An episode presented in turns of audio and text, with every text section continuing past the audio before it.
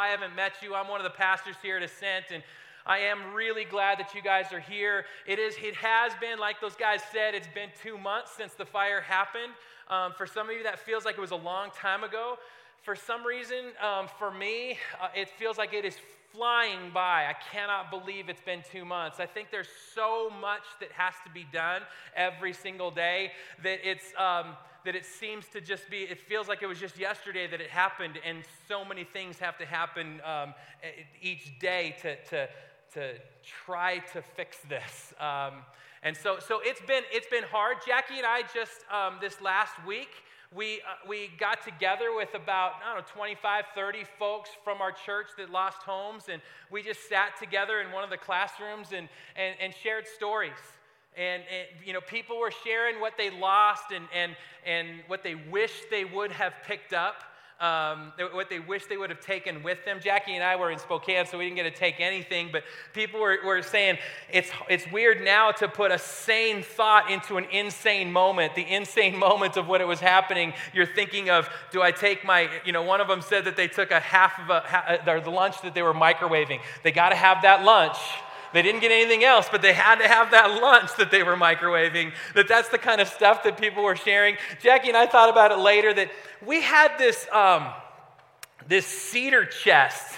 I know, you know, it makes me sound like I'm 90. I had a cedar chest. My grandma gave it to me, and we put all of my kids' like jerseys, their Louisville uh, basketball jerseys, and their T-ball jerseys, and and their blankies all those were in there in this cedar chest. And uh, thinking about the fire taking that cedar chest is so hard. It's, you personify the fire and you think it's just chewing up all of those memories. Uh, there were those things. And then it's my Randy Johnson rookie cards. I had 25 mint condition Randy Johnson Upper Deck 1989 rookie cards. I was going to retire on those or at least go on a couple of trips. And, and the fire took them all, didn't even leave me one. you know? So we talked about those things, the things that we lost. We talked about how, how tiring it is now. A lot of us feel like we have a second full time job, taking care of of our job, and then we're taking care of this new job of FEMA and all the rest of the stuff that we're dealing with. And, and, then, uh, and then we just talked about kind of the loneliness that you feel. That, that a lot of care is poured out and beautiful care and care that everybody that received it you're so thankful for. But most people's lives kind of move on, as they should.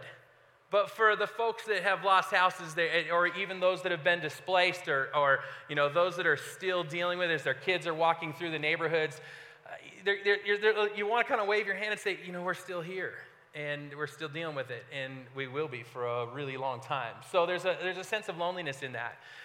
I've wanted to make sure that I share that with you guys um, as much as I can week to week here because, because, like I said, I want us to enter into the stories. I want us to, um, to, to hear each other's stories and, and, and step into those. So I want to.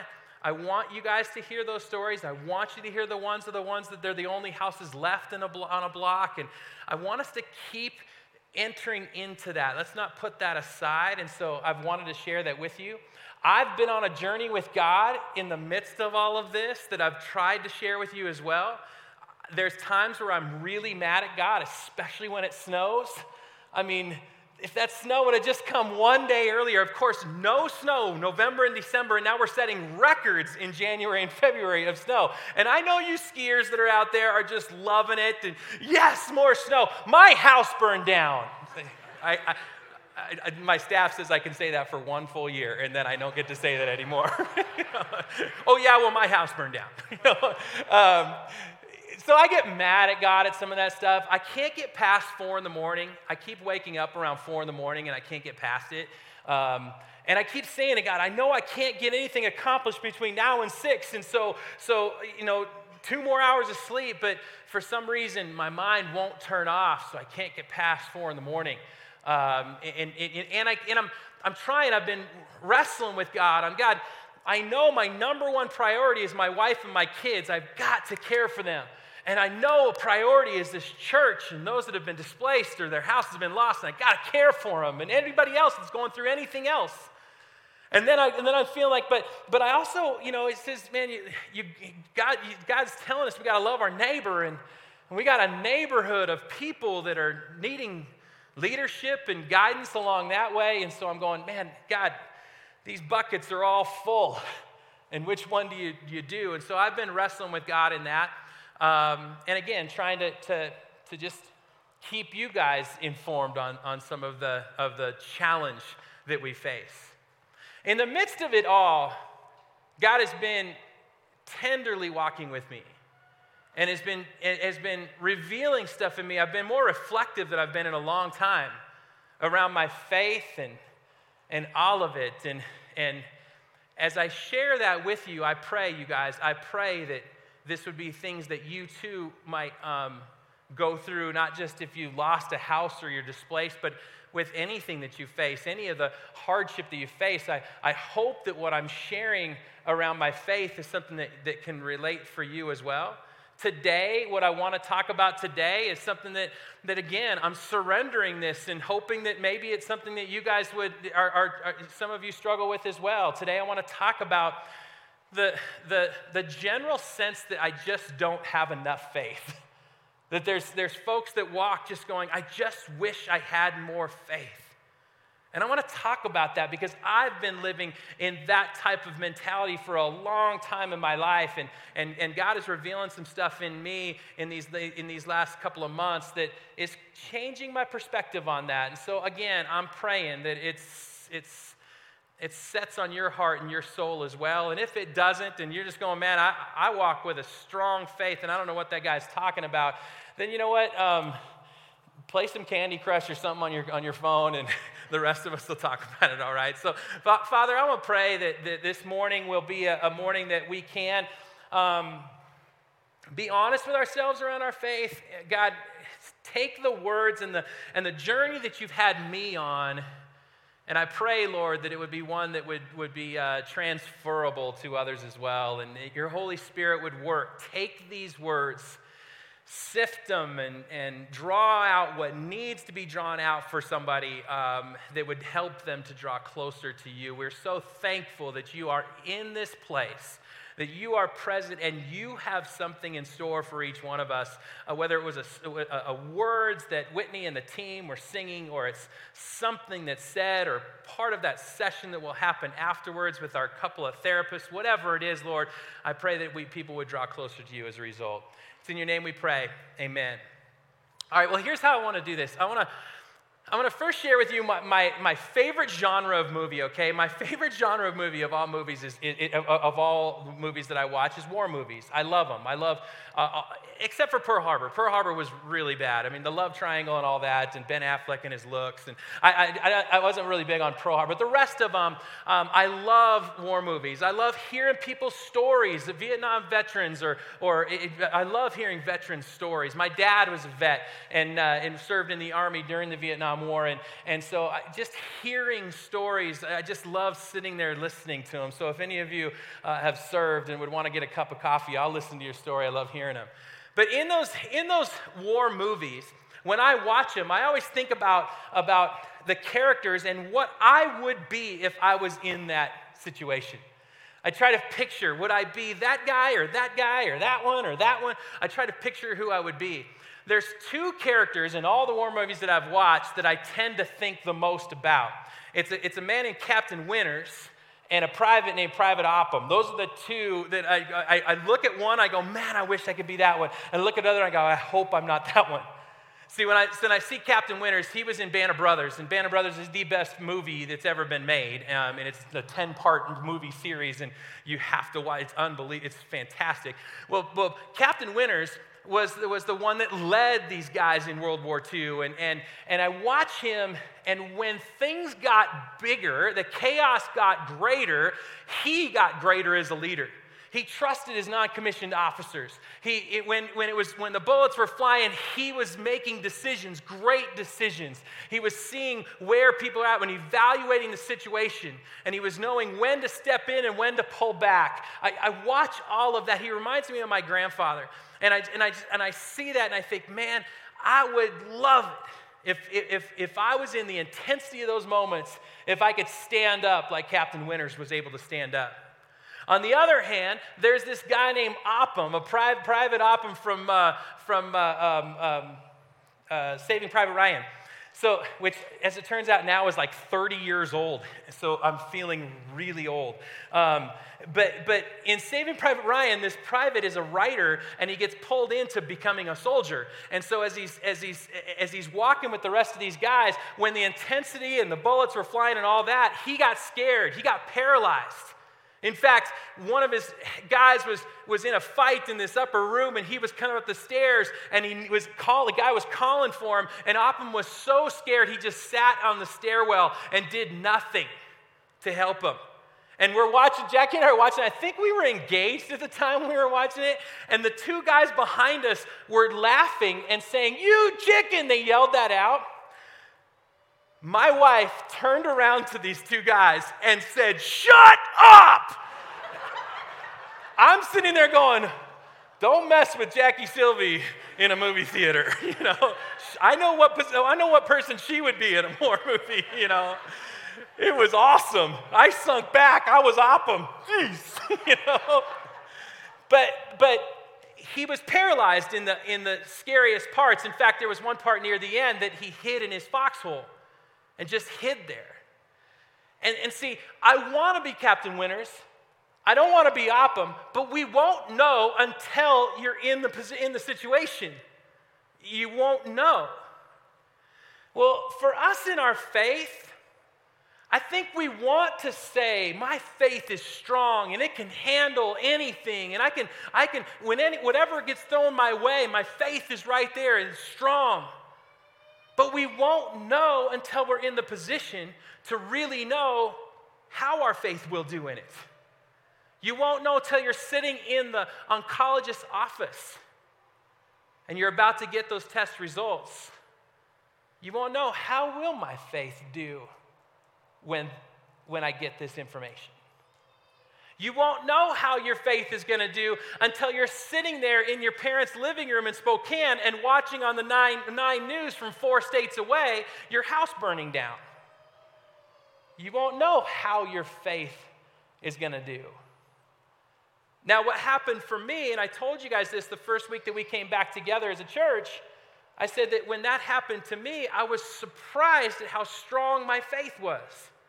I was surprised at that. I, I, I was recognizing the goodness of God in, in the midst of all that, and I was, I was going, wow, that's, I would not have expected that from me. And the reason why I was surprised by it is because I tend to live my life feeling like I'm at a deficit when it comes to my faith.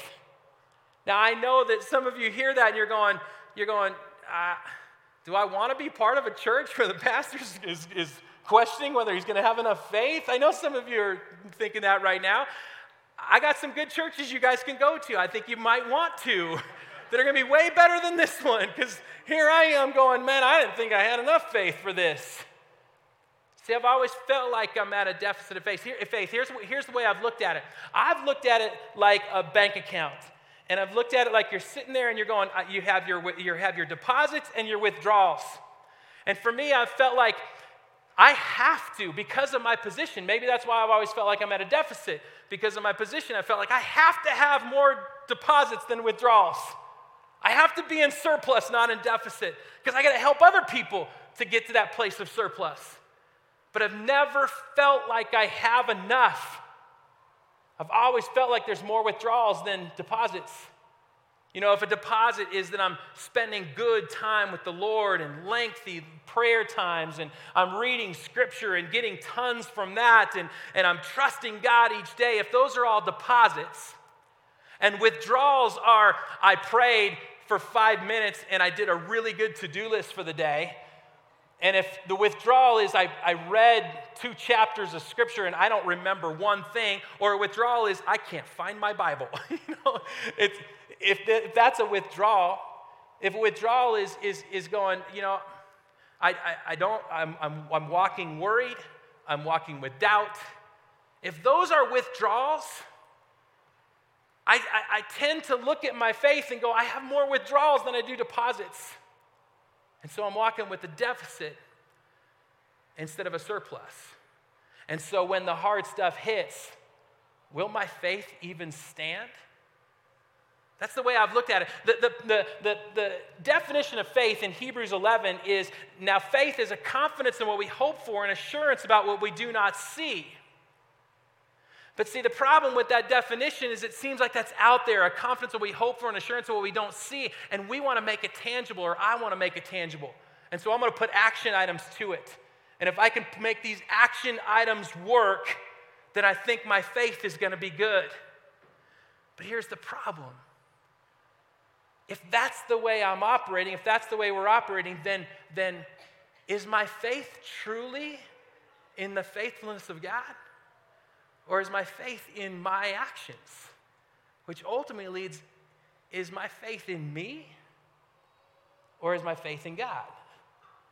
That's what I've been wrestling with as I've put actions in, as, as the key. A long time ago, there's a guy named Earl Palmer, is a senior pastor at University Pres in Seattle, and that's where the years that I formed my faith was in those years. And Earl gave this great analogy. He was, he's the smartest theologian I know, and, and he, he gave this great analogy of faith from that Hebrews 11 passage. He said, it's like, it's like skiing. And he said, he said, when you learn how to ski, and most of us have done that around here, when you learn how to ski, he says, your natural tendency is leaning into the mountain. That's what you want to do is lean into the mountain. And he says when you first start skiing, you keep falling over into the mountain. He says, but what you have to do in learning how to ski is put your weight down on your downhill ski. It's counterintuitive, but you got to put your weight down on your downhill ski and when you do that, you're going to learn that you can trust that that's what it's going to take to, to be in control, to turn. You put your weight down on your downhill ski and you can turn back the other way. It, you have to put your weight down on that one instead of the one leaning towards the mountain. He's taken Proverbs 3, 5, and 6 to trust in the Lord with all of your heart and lean not into your own understanding. In all your ways, acknowledge Him, and He'll make your paths straight. That's a, that's a proverb of faith. And He's saying, all of what we want to do is lean on our own understanding. That's the mountain. What we need to do is trust in the Lord, put your weight on the downhill ski, and know that that is the way we got to live. That's faith, is putting your weight down on that downhill ski, trusting in the Lord rather than ourselves. It's a phenomenal illustration. But what I didn't know is I took that illustration myself personally, I took it and I turned it into action. I turned it into, I mean, I was an athlete and I grew up playing baseball, basketball, and football, and, and, and, and, and I, but I was, I was not very talented. And so I had to just work really hard at each of those sports to be able to get the playing time that I wanted to get. I had to work really hard. And so with this, with skiing, I mean, I've never been a great skier. I skied a bunch and then I tore my ACL and I decided golf is way more important than skiing, so I stopped skiing. So, but, but, I, but I, I thought, okay, I just got to grit my teeth. I got to make it work. I'm going to fall and then I got to do it better next time. And so, so I, I, not knowing, I don't think I consciously did, I think I subconsciously did it. I turned faith into action. It was about action. Faith, our, our action has to follow and be a result of our faith. Our action can't be what we depend on to have faith. Do you see the difference there? And that's what I, that I, it became the action that I was dependent on. I feel like in these last couple of months, God has put his arm around me and he's taken me on a little journey, a little walk, and he said, Bill, let me, let me reorient you around faith. I opened up John and, and the Gospel of John, and and right at the beginning, John decides to write about, about the calling of the first disciples and, and, and the calling of this guy, Andrew. You don't read very much about Andrew. Every once in a while you read about him, but it's Andrew and Peter, his brother Peter. And they were one of the first people that Jesus called to follow him. And I, and I started reading this, and, and, and I had no idea that this would speak so much to me, but it said this. He says, When the two disciples heard him say this, they followed Jesus. So now, so here comes Peter and, and Andrew following Jesus. Turning around, Jesus saw them following and asked, What do you guys want? You know, you just picture it. They're following way too close, and he, Jesus going, What do you guys want? And they panicked with their answer. They panicked. They're like, um, Rabbi, where are you staying? you know, that's all they wanted to know where he was staying. Where are you staying? And Jesus gave the most tender, invitational response that every one of us need to hear. Jesus says, Come, and you'll see. Come and you'll see. They're sitting there and they're, they're following him, and he says, Come and you'll see. Come and you'll see my goodness. Come and you'll see my faithfulness. Come and you'll see when you're feeling weak. Come and see how strong I will be. Come and see that I will never leave you nor forsake you. Come and see that what I say is actually true. Come and see that I am the Messiah and I am the Savior. Come and see. That's all he did. Now, this is a, this, I just stopped at this moment, you guys. I stopped right there. And I thought, he didn't set up a desk and have him sit on that side and, and, and have Andrew sit there and, and Jesus sit here and say, okay, now let's talk about it, what a checking account looks like. Let's talk about withdrawals and deposits. Let's talk about the times that you're going to do way more withdrawals than you are uh, than you are deposits. Let's talk about. He didn't set it up like some checking account that he was keeping track of. He just said, Come and follow me and see that I am a faithful God. And so Andrew started following him. I decided I was just going to start looking through the rest of Scripture with all the different parts that Andrew was in, and, and I just thought, I want to I wanna learn more about this Andrew. And so I started studying more about it. I started thinking of the different times that he interacted with Jesus. And I thought about that moment that all the disciples were on the boat and the rains and the storms were coming and, and the disciples were scared. In that moment, I would conclude deficit.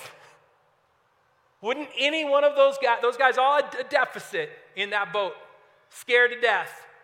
And Jesus comes in and calms the storm. And as I read through that, I'm going, you know what? It was not their faith that calmed that storm, it was the faithfulness of God that calmed the storm. And they saw it, and their faith grew because of it.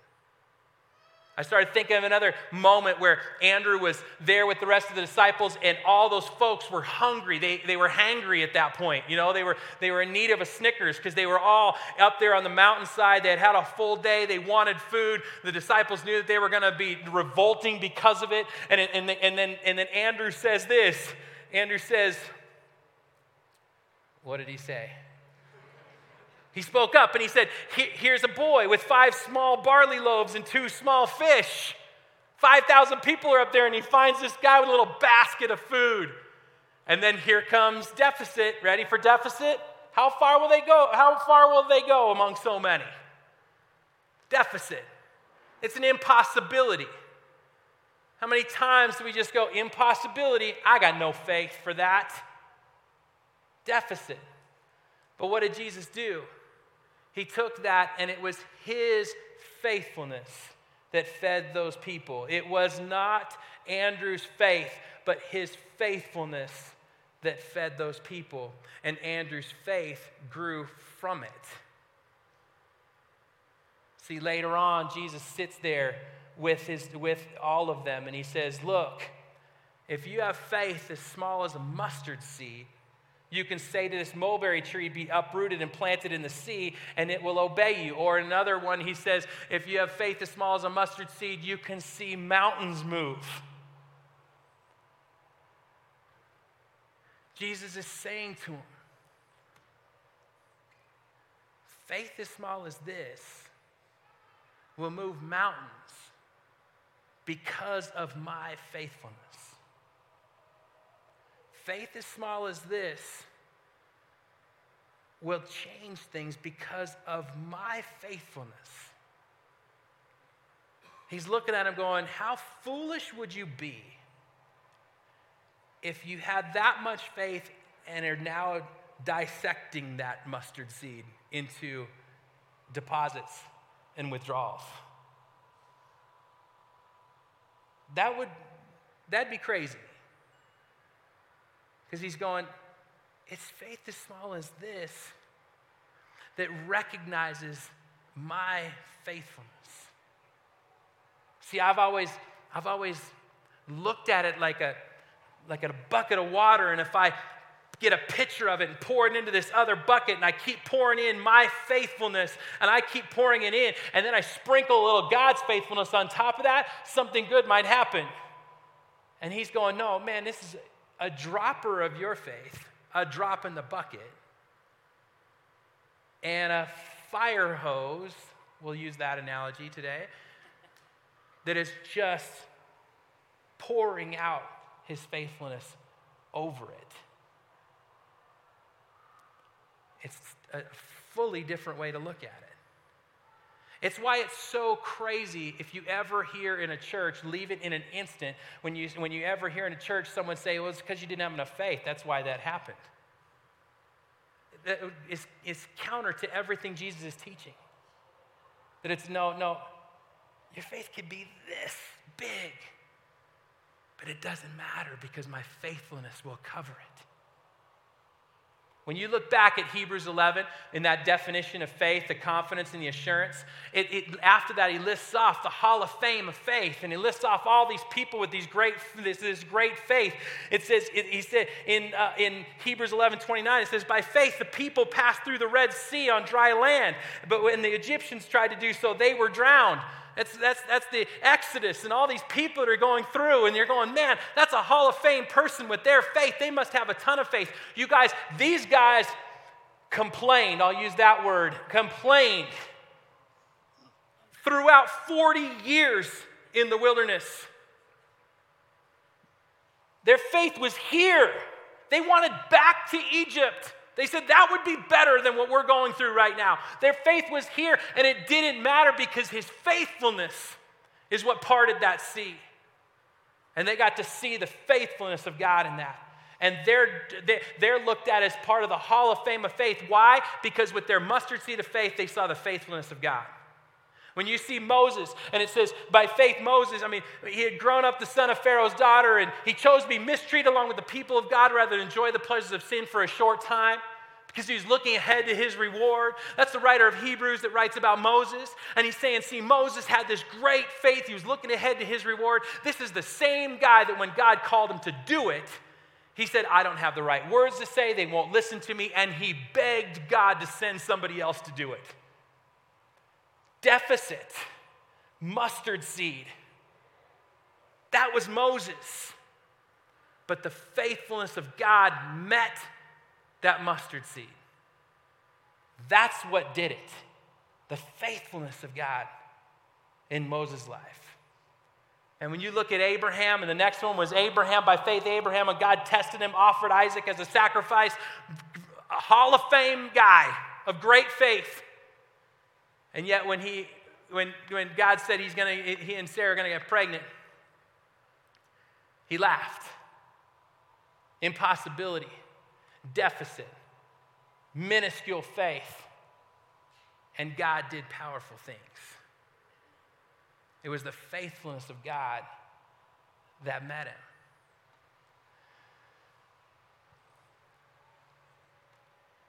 When you're sitting in that room, that oncology office, and you ask the question, Do I have enough faith for whatever the answer will be? The reality is, this much is all that's needed because his faithfulness will cover whatever answer you hear. When you're sitting there looking at your children and you're going, Do I have enough faith to lead and to help my children draw closer to Jesus? Do I have enough faith to do that in this world that we live in today? His faithfulness is what will cover that. Do I have enough faith to handle a house and memories and everything torn apart and destroyed? And what will happen as a result? His faithfulness will cover it. There's a, there's a song that I used to sing in, the, in, in 20 years of working in the Presbyterian church, Great is Thy Faithfulness. And some of you guys, a lot of you guys know that song. And it's, uh, it was written a long time ago, and Billy Graham picked it up and, and as, a, as a young guy, and that's what kind of inspired him was Great is Thy Faithfulness. And, and, and in that song, you know, it's great is thy faithfulness, great is thy faithfulness. Morning by morning, new mercies I seek. All I have needed, thy hand hath provided. Great is thy faithfulness, Lord, unto me. That's the song I'm, I, I know. Yeah, thank you, thank you. I'm a great singer, right? Right, right, right, right. Look, I butcher lyrics all the time. I butcher them all the time, and, this, and, and, the worship team can come up anytime you guys want to at this point. The, the, I, butcher the, I butcher lyrics all the time. But you butcher these lyrics, and it changes your theology. And I do it all the time. Great, if I'm singing, Great is my faithfulness, Lord, unto thee. Great is my faithfulness. That's what I'm trying to do. Lord, unto thee, I'm trying to honor you. Great is my faithfulness, Lord, unto thee. We've missed the point of Lamentations that this song comes from. The Lamentations verse is, is this one. Uh, we put that up there for me. The steadfast love of the Lord never ceases, his mercies never come to an end. They are new every morning. Great is your faithfulness. You guys, the song is Great is thy faithfulness. Lord, unto me. I'm singing a song that's saying, I have this much, but great is your faithfulness that is poured unto me, unto me in that oncology room, unto me when I'm, when I'm up all night and my kid will not sleep Unto me when I'm driving through destruction every day. Unto me when, when they have no control over FEMA and what's going to happen with debris removal. Unto me in a church where we've been displaced. Great is thy faithfulness, your faithfulness, Lord, unto me when I feel this big. It has nothing to do with my actions. My actions will only re- be a result of your faithfulness. It has nothing to do with how hard I grit my teeth and make sure that I don't have a 10 point spill on the mountain. It is great is your faithfulness, Lord, unto me, no matter where I stand. We sing of that promise.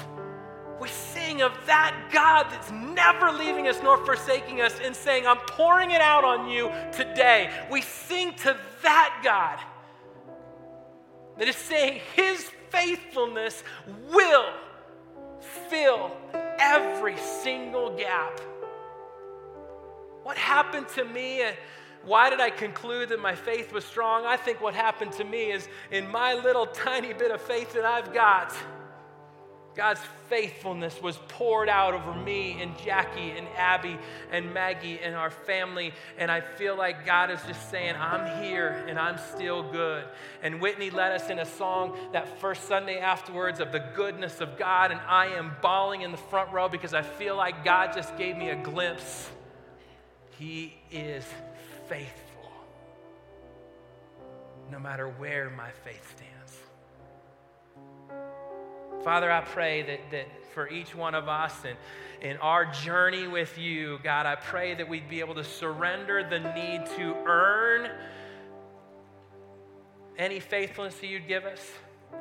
I pray that we would surrender the, the, the, the feeling that we got to work to make that faithfulness happen. Help us open our eyes to your faithfulness, open our eyes to what you are doing. Open our eyes to, to the fact that you don't set up a checking account and deficit and, and, and surplus and all of that is not part of your equation. You just meet us, and your faithfulness covers us. And I pray that each one of us would feel it, know it, live it, and then let our actions be a result of it. Continue to speak to me in this, Lord. I need this. I need you to continue to journey with me on this. Help me to surrender to your faithfulness and put that weight on the downhill ski of truth of you in my life. It's in your name we pray. Amen.